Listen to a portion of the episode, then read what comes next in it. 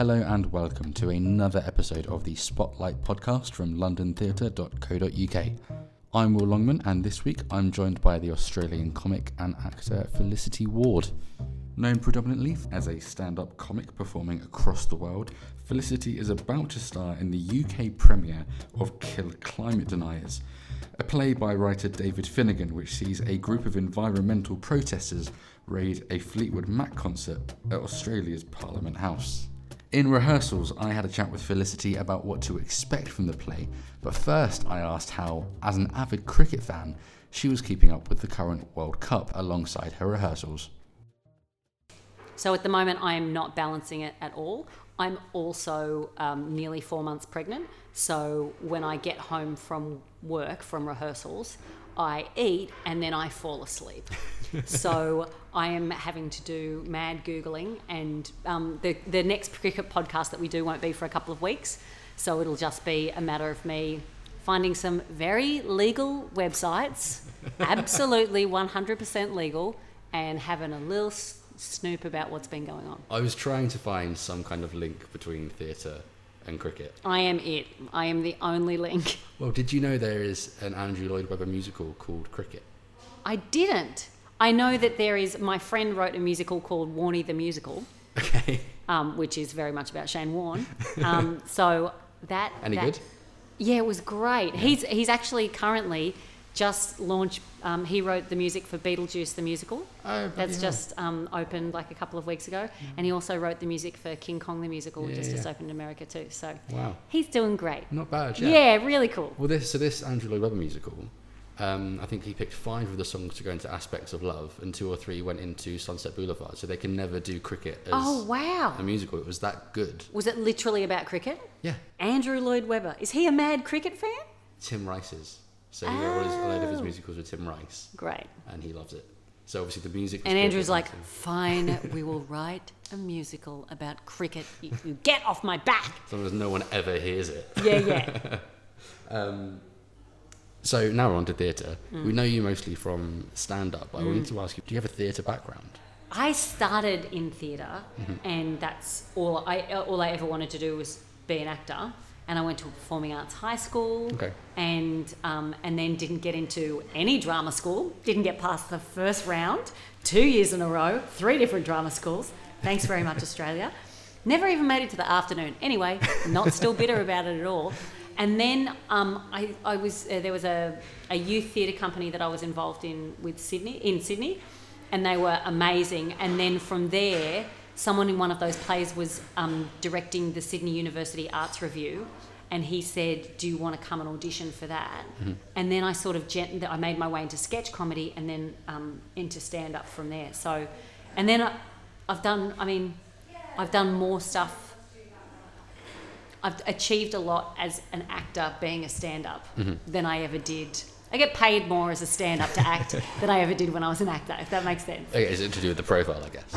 Yeah, I don't know what it is. I, I, I as soon as I started doing stand up, about 18 months afterwards, I, or two years afterwards, I did a film um, in Australia. Mm-hmm. And then, you know, I've had bits and pieces here and there, but also I think comedy makes you better at acting because I think it means when you read a script, um, the first thing you notice are the jokes. Mm. So I know how to do those straight away, and so it's it's just a layer that I will, and I think most comics will always have when they're reading a script. Is there much of a difference for you between performing a, stand-up show, which so is your different. own material, and then someone else's? It's so different. Like when I was acting, I was like, I'm never going to do stand up. That's the worst thing you could ever do because you have no character. It's just you. They're, they say, I don't like you or I don't like your jokes.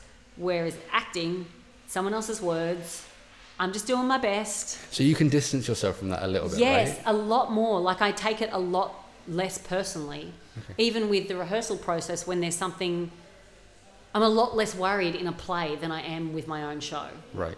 Um, if I was a couple weeks out from opening my show, uh, like a, stand up show, and something wasn't working, I'd be really stressed out because I, I haven't had a director for a couple of years. Um, mm-hmm. I sort of use directors when I'm doing um, a story show or a show that needs, a, you know, a really strong structure um, and it needs an outside eye.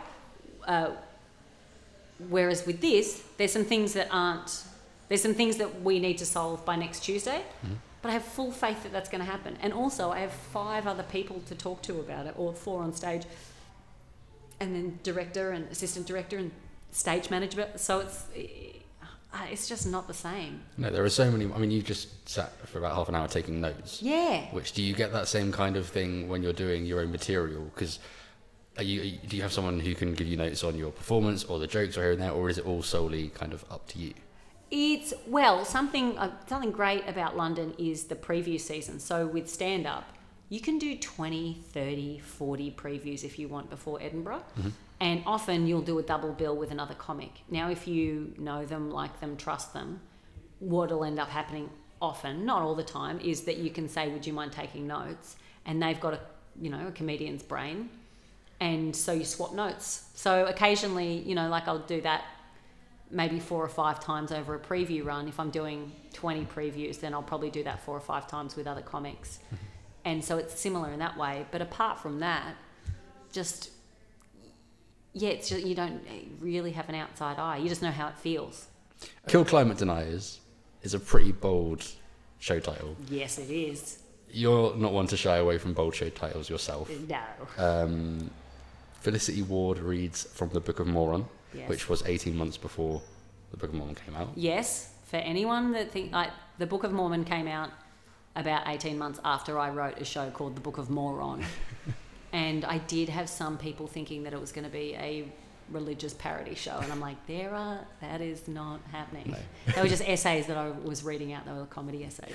Do you, so I've got Felicity Ward's Ugly as a Child and Felicity Ward Busting a Nut. Yes. They're brilliant. Do you write the show titles before you write Yes. the content? Yep. You you have to come up with a show title like. I mean, sometimes it depends which. If you're doing Australia, the Australian festivals 1st mm-hmm. you have to submit a title by October. So let's say it was October 2018. If you want to do the Australian 2019, so you have to submit by 2018 in October. I think that's for Adelaide, and then for Melbourne is a month later. So if you're doing Edinburgh in the following August, mhm. 10 months before, you have to come up with a title. So it's a completely di- different part before you even started thinking of the Yeah. show. Yeah. Yeah, or I, I mean, and some people, some people know what they're going to talk about, mm-hmm. and I usually start with a show title, and then somehow I, f- I don't f- like I don't intentionally form a show that correlates with that. Mm-hmm. Usually, it just ends up being like that. I suppose there's something subconscious. So I. I also take I write show titles down in my phone all of the time, just things that I would be funny and that, or that I like. And there was um, this um, psych, um, theoretical um, psych, oh, what's it called? I'm so sorry. Been in rehearsals for eight hours. My brain doesn't work. It's a psychological dilemma called the hedgehog dilemma, and the dilemma is um, I can't remember the psychologist that it was primarily used by, but the the dilemma that hedgehogs face is in winter. They have two options. They can either cuddle up to each other to get warm, but they could hurt each other with their spikes, or alternatively, they stay by themselves, but they could be cold and alone. And it's a metaphor for the human condition and whether we decide to get close to people. To. So I really liked that as a concept, and um, and I thought, oh, you know, maybe there's something in there. And so I used that as the title. And then I decided I wanted to talk about these things that had happened in 2006. So this was like six years later. But I'd stopped drinking. I'd left my fiance of eight years and I moved back in with my mum. So that that's what that show. Uh, but then other, like busting a nut is just a funny phrase to me. I think it's really funny. And I'd just been writing stand up and I didn't do a show in 2017. So I was like, ah, look, I'm sure it'll fit. and work also, out. it doesn't even matter. No, not really. That- as long as it's something on a poster, someone will look at it. Oh, that's funny, Yeah. right? Or they go, oh, that's the title. Okay, Yeah. fine. So with, with Kill Climate Deniers, that's clearly something with plays a lot of the time. Yes. A playwright will put something, you know, a nice a nice phrase, Hmm. pick a line from the play that hmm. you know sums up. Kill Climate Deniers is a pretty out there statement. The opening scene is the playwright. So one of the characters in the play is a playwright, mm-hmm. is the playwright. And the opening scene is him saying, it's talking about the title and how you want to do something adventurous and that he thinks, it, and he's like, but sometimes you get it wrong. Okay. So it's it from the that's the first thing that the play deals with is um, is the title. And so where does the play go from there? The play sort of has a couple of it's it's like nothing I've ever read before. When I got the script, I'm like, oh my god, this is the wildest. Can I swear? It's the wildest shit I've ever read. It's a comedy, it's a satire, it's a farce, but it's also meta theatrical in that the playwright, one of the characters is the playwright, and he sort of, there are scenes, he doesn't really narrate what's going on, but he interjects sometimes with what's happening on stage. Other times he um, he talks about his relationship with this play, writing this play, doing research for this play. Actual climate deniers getting in touch with him, the media's response in Australia to the play. So that all runs concurrent to the storyline of the play, um, which is uh, fictional. Okay. And so, and then in the play, there's an environment minister, which is me, um, that I play, called Gwen Malkin, and she does a, a radio interview at the beginning of the play with Talkback Radio, which is very hyperbolic in Australia, and um, but also um, quite ubiquitous. That in in each state they have their shock jocks that just try and get you like baby boomers all riled up. You know, like some of the LBC Yeah. people over here. Um, some of them, not all of them. if you're listening, They won't be. but yeah, yeah but you, it, it's very much that kind of um, very polemic. We have, uh, but I make sense. You know, I'm just, I'm just the common man, even though they're millionaires. You know that kind of thing. Um, so I go on to one of these um, radio stations, and it should be a really easy and exciting, an easy audience, and exciting announcement of a new climate policy that we have, uh, and it's a conservative government that I represent, and um, it's an absolute balls up. Okay. And then it's the same night. It, sound, it sounds weird. Fleetwood Mac are about to, are going to play at Parliament House that night Right. in Australia, and it, Gwen Malkin, the Environment Minister, has to go along as part of it. And so they tr- the rest of the play is her trying to get that back, and then that's the other thing. I don't know how much I'm allowed to say. Um, why don't we say this and then this bit and then yeah. So then the play is taken over by hostages. Uh, it is taken over by climate terrorists. Right. So everyone who's in the concert is uh, t- is a hostage to climate terrorists. Okay. Yeah, yeah. So it's a, it turns into an action film, Yeah.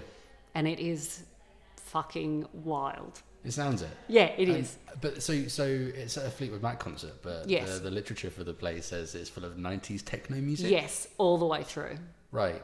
The playwright just loves 90s techno, as do I. Late 80s, early 90s. Okay. Yeah, so that sort of underscores a lot of the the Please tell me in- they're like techno remixes of Fleetwood Mac songs.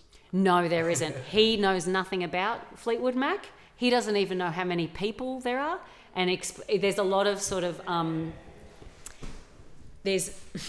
It's very clear in the text when some of the characters who are in Fleetwood Mac are talking about Fleetwood Mac, and they openly say, "I don't know what instruments are in Fleetwood Mac." so it's very, it's it's there's lots of fourth wall breaking, and it's very. Um, uh, it, it can be self-referential at points, but in a really like the playwright's like, I don't know what they are, but they I put them in. The bits where the playwright has interjected and there's been like a controversy in the media or something that the play has caused, they're fictional.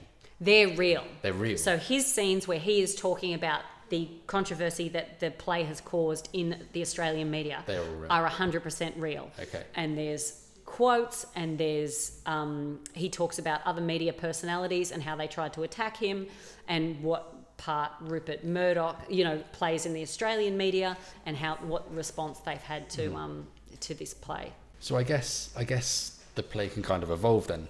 If it's had a run before, Yeah. then it, those bits can change.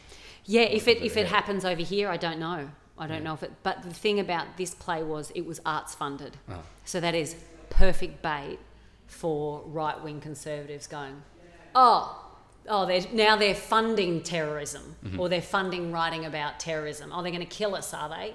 So there's um there's a lot of hyperbole around it, but um it's fascinating. It's fascinating that it's real. Yeah. Yeah. I've been looking at your Twitter today and I've been learning some new words. Ah, Uh, I learned what a durry is or a dart is, yes, which is a cigarette. Yes. a doona, which is a duvet, yes. I didn't learn what a flog was. Oh, flog's just a bit of a wanker. Okay. Yeah. So if someone's, I don't use it. I don't use it, but I hadn't heard it for ages, and it really made me laugh. It's like, oh, you're a flog. It just, you know. Is there much of that vocab in the play? Because I think I think Brits love it and love hearing it. Yes. No, do you know there isn't that much? I think because it's quite a contemporary play, um, there's a couple of references that we've had to explain. Um, and then there's some that we just don't explain, and English audiences can just be baffled by it. Because I always do that. Uh, I used to do that when I like when I lived in Australia and I'd come to the UK and I'd go, okay, what references do I have to check? Blah blah blah. And now I sort of spent so much time in each place that I write bilingually. Probably isn't the right word, but Middle ground, right? yeah, yeah. Yeah. So that, that it's so there's words like there was um, one that was brought up, which is dead shit, Mm-hmm. which is a very Australian word. If someone's a loser, it's like what a dead shit. But if I say that over here, very well understood, not used but understood. Yeah. Um, what was it years ago? Oh, it's just, you know, sometimes you just use TV references and you're like, does that happen over there? Or, or songs that were huge in Australia, even if it's an American song, you assume they'll be huge, they would have been huge here and they weren't, or the other way around. Uh huh. Um, yeah, it's just having an ear to the ground, but there actually isn't. There's a very funny line. Oh, I don't know if that's even particularly Australian. Um, yeah, it's not. It's because also it's in. Uh, it's set in a political setting that there isn't as much Australian jargon. Like Dart and Durry is very sort of like regional Australian. Okay. I grew up in a small town. That's how my dad speaks. Um, that's how I speak. um, Doona is, I mean, that's just countrywide. Also, this is one um, that you will find ridiculous that all English people do. We call uh, bed sheets and pillow covers and Doona covers, we call all of that Manchester because it used to come over in a box when it was sent over from England and mm-hmm. it would say Manchester on the box. Okay. Like that's where Yeah, all yeah. we got all of our linen from at one point. So as a collective noun, we call that Manchester. That kind of makes it's that's weird. yeah, once you hear the story behind it, you're like, oh yeah, that makes sense. Yeah. But like Aduna, Yeah. Aduna doesn't sound very comfortable. Oh, Doona's so comfortable. I don't know. Aduna sounds like it's got hard edges. See, I think duvet sounds very strict. I don't know. I think the fact that it ends in a T but ends in an A makes it sound a bit more comfortable, a bit more Sure, pleasing. I sure. I, I do you know the origins of the word duvet because I don't know it for Doona or duvet. I'm guessing it's French. Oh yeah, probably. Yeah. Doona, I don't know. I don't know how we came up with that. Well, to be fair, at least that's English. Yeah. In a way. A quick interval now, and a reminder that if you like the sound of Kill Climate Deniers, you can see the play at the Pleasance Theatre in Islington until the 28th of June. Now, as ever, we kick off the second act of the podcast with our quick fire quiz, where we put our guest to the test, where they have to answer 10 questions as quickly as they can. So far, the scores she has to beat are Giles Terera's 1 minute and 4 seconds and Rachel Tucker's 46 seconds. Let's see how she gets on. The worst thing for me is I mumble a lot, so I've got to really think about. Don't you ruin this for me. Okay, are you ready? Yes. Edinburgh or Melbourne? Edinburgh. Favourite cricketer? Uh, Steve Waugh. Last podcast you listened to? Uh, Invisibilia. Rate your first ever stand up show out of 10. Oh, I'm seven? First theatre show you ever saw? Oh, gosh. Um, uh, Oliver at the Gosford Musical Society. Dressing Room Essential? Yes. Comedy Hero? Uh, Maria Bamford. Pre show fuel? Water. Karaoke song? Um, uh, Wilson Phillips, Hold On. Podcast hosting or guesting? Or hosting. Never done it though. 37 seconds. Hey! It's pretty New good. record, mate. Yeah, it's pretty good. It's pretty standard, yeah. I feel good. confident. I feel confident. Confident, definitely. 7 out of 10 for your first ever stand up show. That's a very confident score. It was a good show. It was weird. It was good. My second show, maybe a five or a six. I because I'd been doing stand up for, I mean, I'd been acting my whole life. Mm-hmm. So when I did my first stand up show, I had like 10, 15 years of stage experience. Yeah. So I wasn't going on going, how do I hold a microphone? How do I stand on stage? What's a light? But was it the first time you were on stage completely on your own? Yeah, but I was a real attention seeker, so it was fun. I also I had all of those things that I did in the in the Hedgehog Dilemma. All those things, all those things had just happened. Mm-hmm. So I just had all these horrific life, not horrific, but life changing things happen. So when I went on stage, I was like, oh my god, I don't care if you don't laugh. Like, is that all I have to worry about, mate? I've just given up alcohol. I don't care, you know. Like, it just seemed inconsequential. Now that is not the case. Mm. Now it seems like the more time goes along, that I just, you know, I want people to laugh more and more. So, what was that first stand up show? Where was it? The first one I did was so I did my first gig ever at the Melbourne Comedy Festival in 2008. First gig ever. Yeah, first ever. It was a it was a one off. It was Adam Hills's then girlfriend Okay. was doing this variety show, and I didn't know. I was so lost, and she was. She saw I'd done Adam's. Long story. I ended up getting on Adam's music panel show in Australia. It was like our version of Nevermind the Buzzcocks. Oh, I've. Yes. Spicks and Specks. Yeah, yeah, Sounds yeah, racist. Actually, a Gees song. um, uh, so I'd done that a couple of times. That was the first time that I was like, oh, maybe I don't have to be a character to be funny. And then his girlfriend said, do you want to come and do my show? Just a one-off spot, like a variety night. And so I did. And then I ended up having to do stand-up. I had this other idea, but there was something got stolen and a, a prop got stolen. So I ended up having to do stand-up and that was the first gig. I, and then I did my first full hour four months later at Melbourne Fringe Festival. Wow.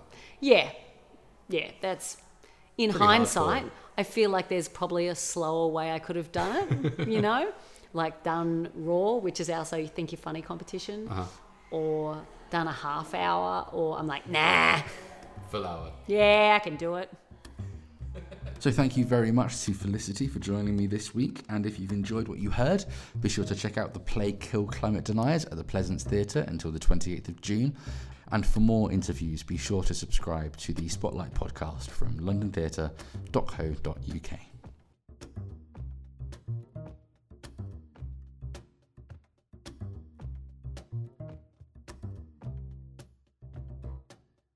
The music in this episode is Loopster by Kevin MacLeod, licensed under Creative Commons 3.0.